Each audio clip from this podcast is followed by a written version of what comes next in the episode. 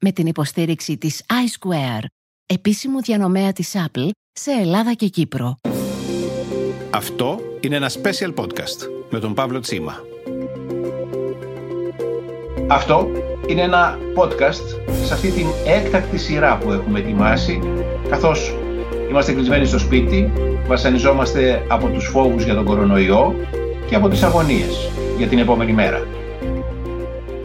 Γενικά εμένα δεν μου αρέσει και θα ήθελα να μην το βλέπω να γίνεται, να κάνουμε μεγαλομανείς προβλέψεις και με μια έτσι ισχυρή δόση τρόμου και φόβου για το τι θα γίνει έπειτα από πολλούς μήνες όταν μπροστά μας έχουμε φαινόμενα των οποίων τις παραμέτρους εκδήλωσης, διάδοσης και επίδρασης δεν γνωρίζουμε με ακρίβεια. Και όχι μόνο εμείς που ασχολούμαστε με τα οικονομικά. Εδώ δεν τις γνωρίζουν αυτοί οι οποίοι είναι εξαιρετικά ειδικοί στον τομέα της πανδημίας. Έτσι λοιπόν θα μου επιτρέψετε να μην ενδώσω στο πειρασμό έτσι, της ε, καταστροφολογίας, να μην τρομοκρατήσω τον πληθυσμό ε, ή όσους μας ακούσουν, εν πάση περιπτώσει, και να ε, πω ότι αυτό το οποίο προέχει τώρα είναι η διάσωση της ανθρώπινης ζωής και της κοινωνίας και της κοινωνικής συνοχής και της αίσθησης ότι ανήκουμε σε ένα κοινωνικό σύνολο από κοινού. Λοιπόν, διότι αν αυτό χαλάσει, αυτό είναι που θα φτιάξει δύσκολα. Τα οικονομικά με το ένα με το άλλο κάπως θα γίνουν. Αυτή η απάντηση με ξάφνιασε.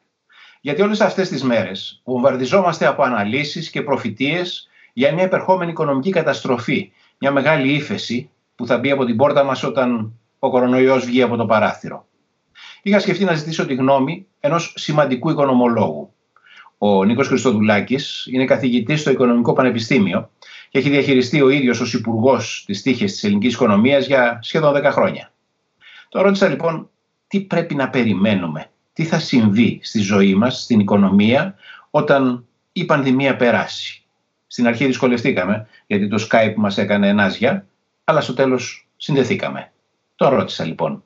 Τι να περιμένουμε. Κύριε Τσίμα, νομίζω ότι είναι αρκετά πρόωρο να κάνουμε ποσοτικές εκτιμήσεις για αυτό το οποίο θα συμβεί για δύο λόγους. Ο πρώτος λόγος είναι ότι δεν έχουμε ακόμα μία εδρεωμένη άποψη και τεκμηριωμένη για το πώς ακριβώς θα τελειώσει αυτή η πανδημία και πότε.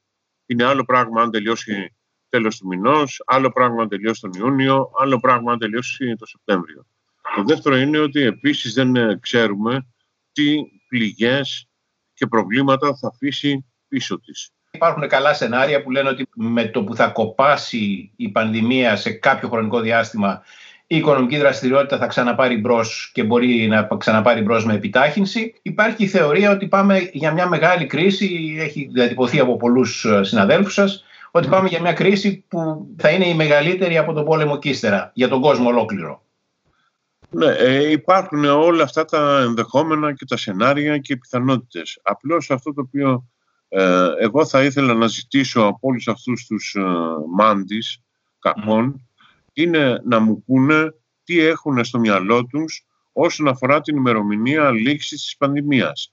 Εάν αυτοί το ξέρουν, να μας το πούνε, έτσι ώστε να αρχίσουμε και εμείς να μπαίνουμε στα σενάρια αυτά και να τα δημιουργούμε. Αυτό που λέτε είναι μια ε, θεωρία που βασίζεται στην υπόθεση ότι όλο το χρόνο φέτο, το 2020, θα το περάσουμε σε μια παρόμοια κατάσταση σκληρού περιορισμού και αυστηρού περιορισμού. Αυτό είναι μια ακραία εκδοχή, η οποία δεν έχει βεβαιωθεί ότι θα είναι η μόνη δυνατή.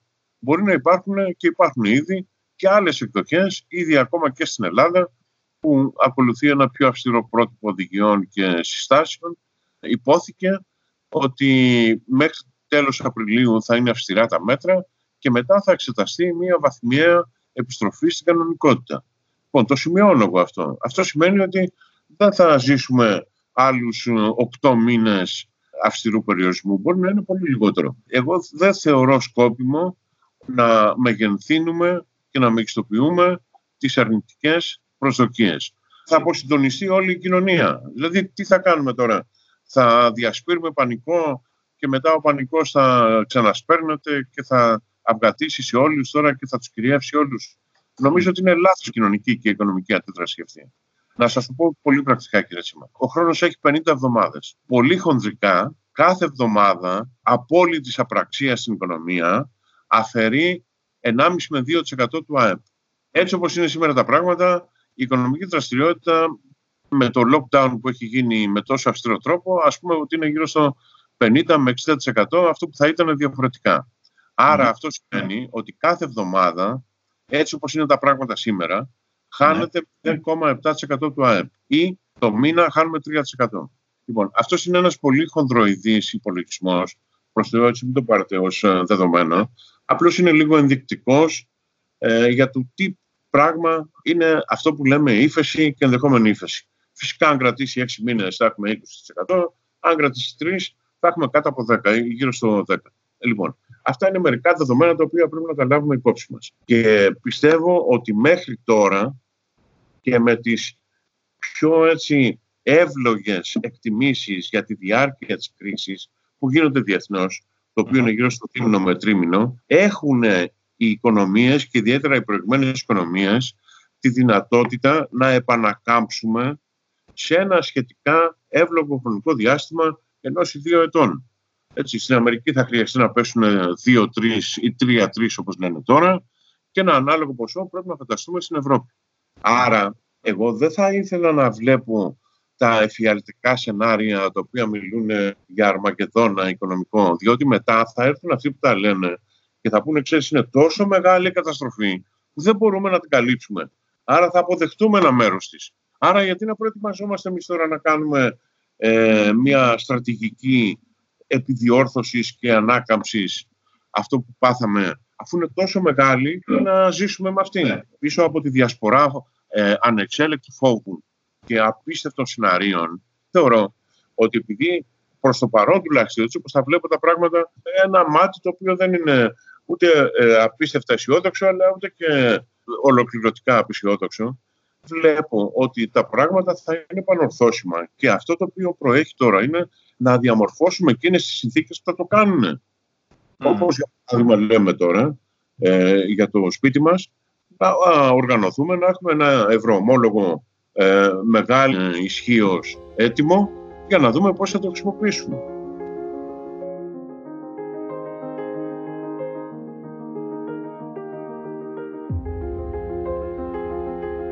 Υπάρχει ένα παράπονο ότι κατά κάποιο τρόπο για την Ελλάδα αυτό ήταν μια μεγάλη ατυχία. Πάνω που έβγαζε το κεφάλι από το νερό μετά από 10 χρόνια κρίσης, πρέπει να ξανασυζητάει για μέσα ώστε να ελαχιστοποιήσει τις συνέπειες μιας καινούργιας κρίσης. Είναι, πώς να το πει κανείς, είναι μια ατυχία, είναι μια αδικία της ιστορίας; Ε, εντάξει, αλλά αυτό τώρα δεν πρόκειται να προκαλέσει αισθήματα αγάπης και δάκρυα σε κανένα στους διεθνείς οργανισμούς. Δεν πρόκειται να κλάψει για αυτό που λέτε. Ε, αυτό αφορά εμάς και πιστεύω ότι αυτό το οποίο έχει κάνει, για να δούμε και τη θετική του πλευρά, είναι ότι ακριβώς επειδή περάσαμε μια δεκαετία κρίσης, κάνω μια παρένθεση, η οποία σε μεγάλο βαθμό ήταν υπερβολική και υποστήκαμε πολύ περισσότερα από αυτά τα οποία χρειαζόταν για να ξεπεράσουμε το πρόβλημα, αλλά αυτό είναι μια άλλη συζήτηση. Πολύ περισσότερα υποστήκαμε και θα μπορούσαμε και εμείς να έχουμε έτσι ακολουθήσει το συντομότερο δρόμο άλλων κρατών. Εν πάση περιπτώσει όμως αυτό είναι άλλη ιστορία. Αυτό έχει κατά κάποιο τρόπο έτσι έχει εδραιώσει μια ψυχραιμία στην ελληνική κοινή γνώμη και μια, θα ήθελα να πω στοικότητα, αλλά ίσως δεν είναι κατάλληλη έκφραση, για το πώς αντιμετωπίζονται τα δύσκολα.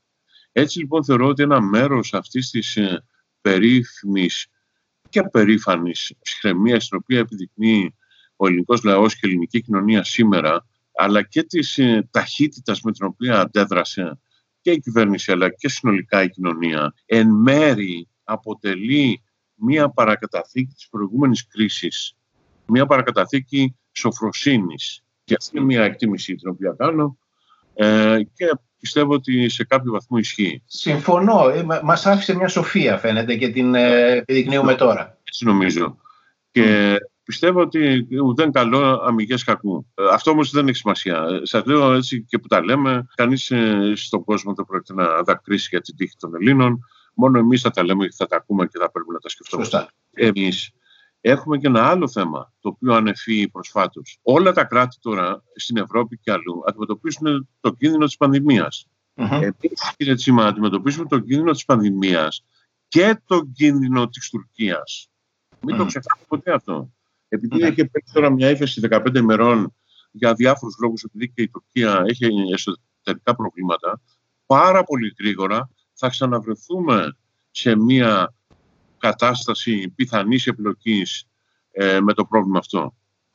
Και η πανδημία να είστε σίγουρος ότι κάποτε θα περάσει. Κάποτε θα βρεθούν εμβόλια, κάποτε θα υπάρξουν στρατηγικές και όλα αυτά. Η τουρκική απειλή δεν θα περάσει ποτέ.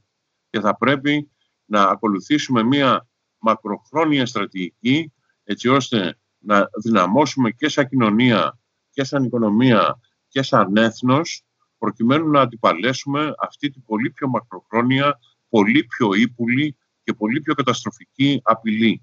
Και αυτός είναι ένας λόγος της οριμότητας και στοικότητας που έχει την ελληνική κοινωνία, διότι όπως είπατε και εσείς αφενός δεν έχει εξέλθει μιας κρίσης, αφετέρου περιμένει και μια επόμενη εξανατολών.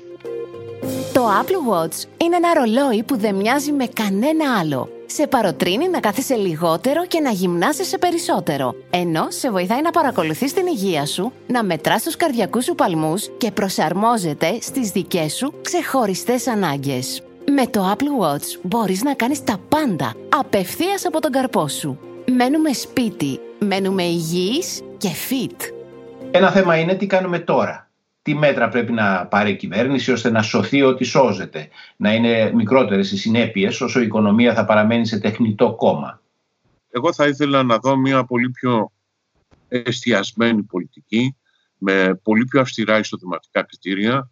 Δεν καταλαβαίνω γιατί μια κοινωνική κατηγορία πρέπει καθολικά να ενισχύεται, γιατί κάθε κοινωνική κατηγορία έχει φτωχούς, έχει μεσαίους, έχει πλούσιους και δεν καταλαβαίνω γιατί θα πρέπει ε, οι διάφορες χάρες που γίνονται, ή διευκολύνσεις, ή χορηγίες, ή επιδόματα κτλ. να κατευθύνονται χωρίς κριτήρια σε όλους. Αυτό είναι το ένα. Αυτό πιστεύω ότι δεσμεύει πόρους οι οποίοι αργότερα θα χρειαστούν για να ενισχύσουμε αυτούς που πραγματικά έχουν ανάγκη. Λοιπόν, ακούω για παράδειγμα συζητήσεις τα δάνεια να σταματήσουν να πληρώνονται. Μάλιστα. Ναι να σταματήσουν από αυτούς οι οποίοι δοκιμάζονται χίλιες φορές και μερικά να χαριστούν κιόλας. Αλλά για αυτούς οι οποίοι έχουν ρευστότητα, έχουν τα κεφάλαια τους έξω, τα έχουν βγάλει και υποδίονται ότι είναι τάχα μου αδύναμοι κτλ. Γιατί θα πρέπει σε αυτούς να γίνουν χάρες; Δεν το καταλαβαίνω αυτό. Εγώ πιστεύω ότι θα πρέπει να φύγουμε από αυτή την καθολικότητα παρέμβασης, η οποία είναι ο εύκολος πολιτικός λόγος, και πρέπει να επικεντρωθούμε στους φτωχούς, τους αδύναμους, αυτούς τους οποίους, αν τους πάρει πόρα της επιδημίας δεν θα ξανασταθούν στα πόδια τους. Αυτούς πρέπει να βοηθήσει το κράτος.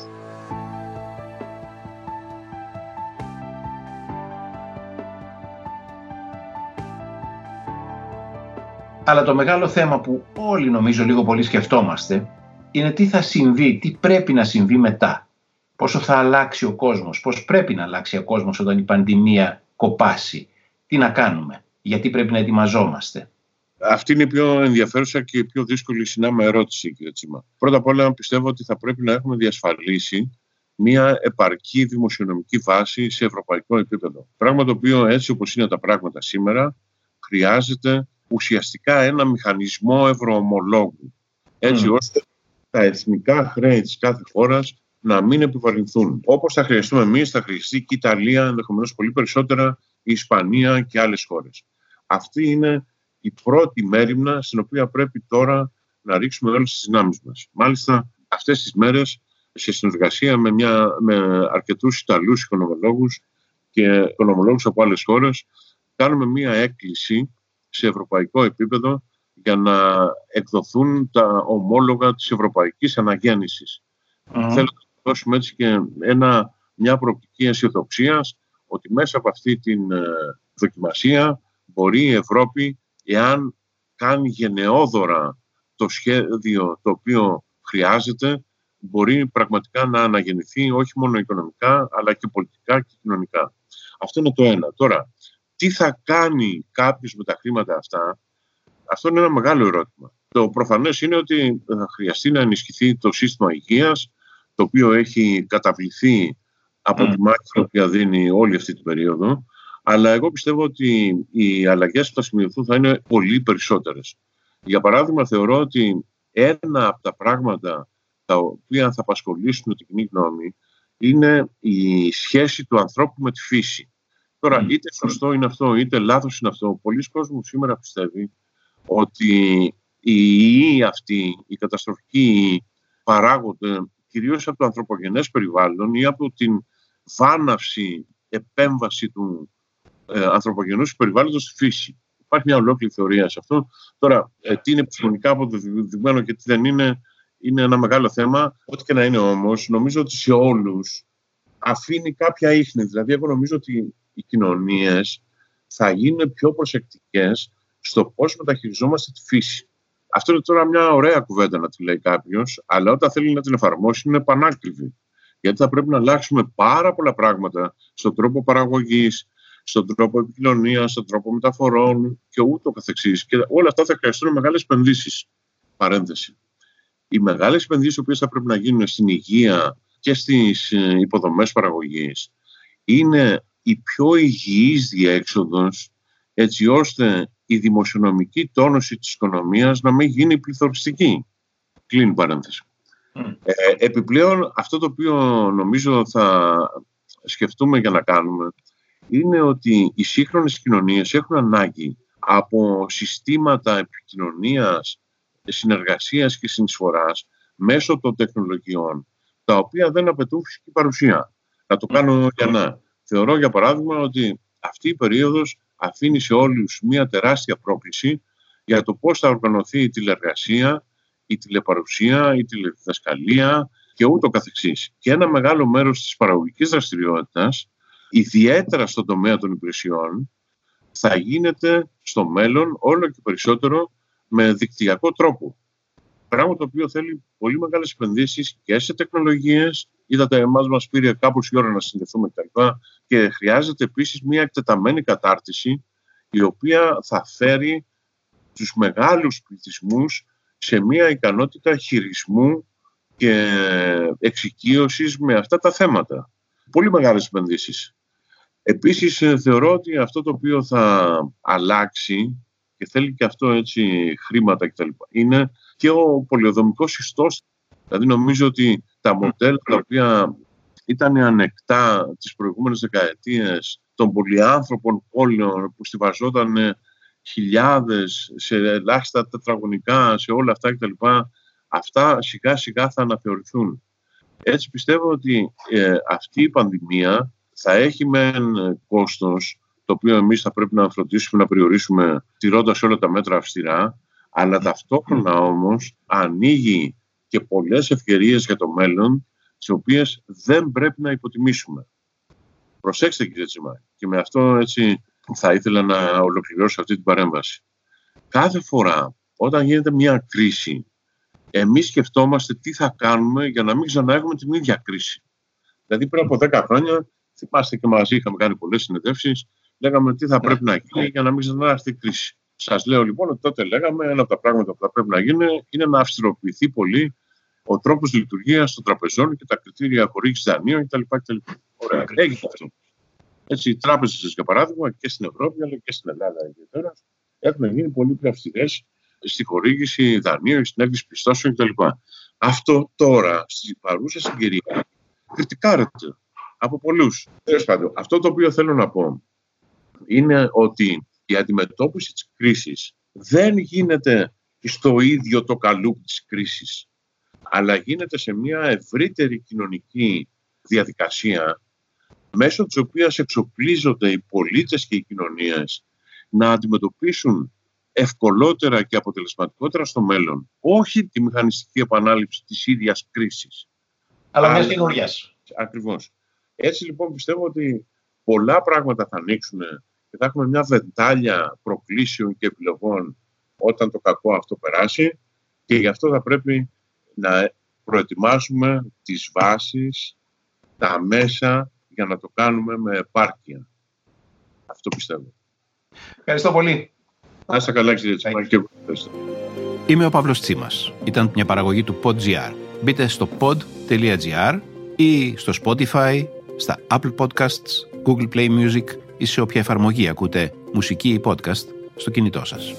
Με την υποστήριξη της iSquare επίσημου διανομέα της Apple σε Ελλάδα και Κύπρο που σε προκαλεί να βελτιώσεις την καθημερινότητά σου παρέα με το Apple Watch.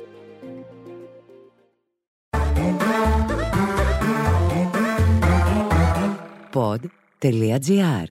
Το καλό να ακούγεται.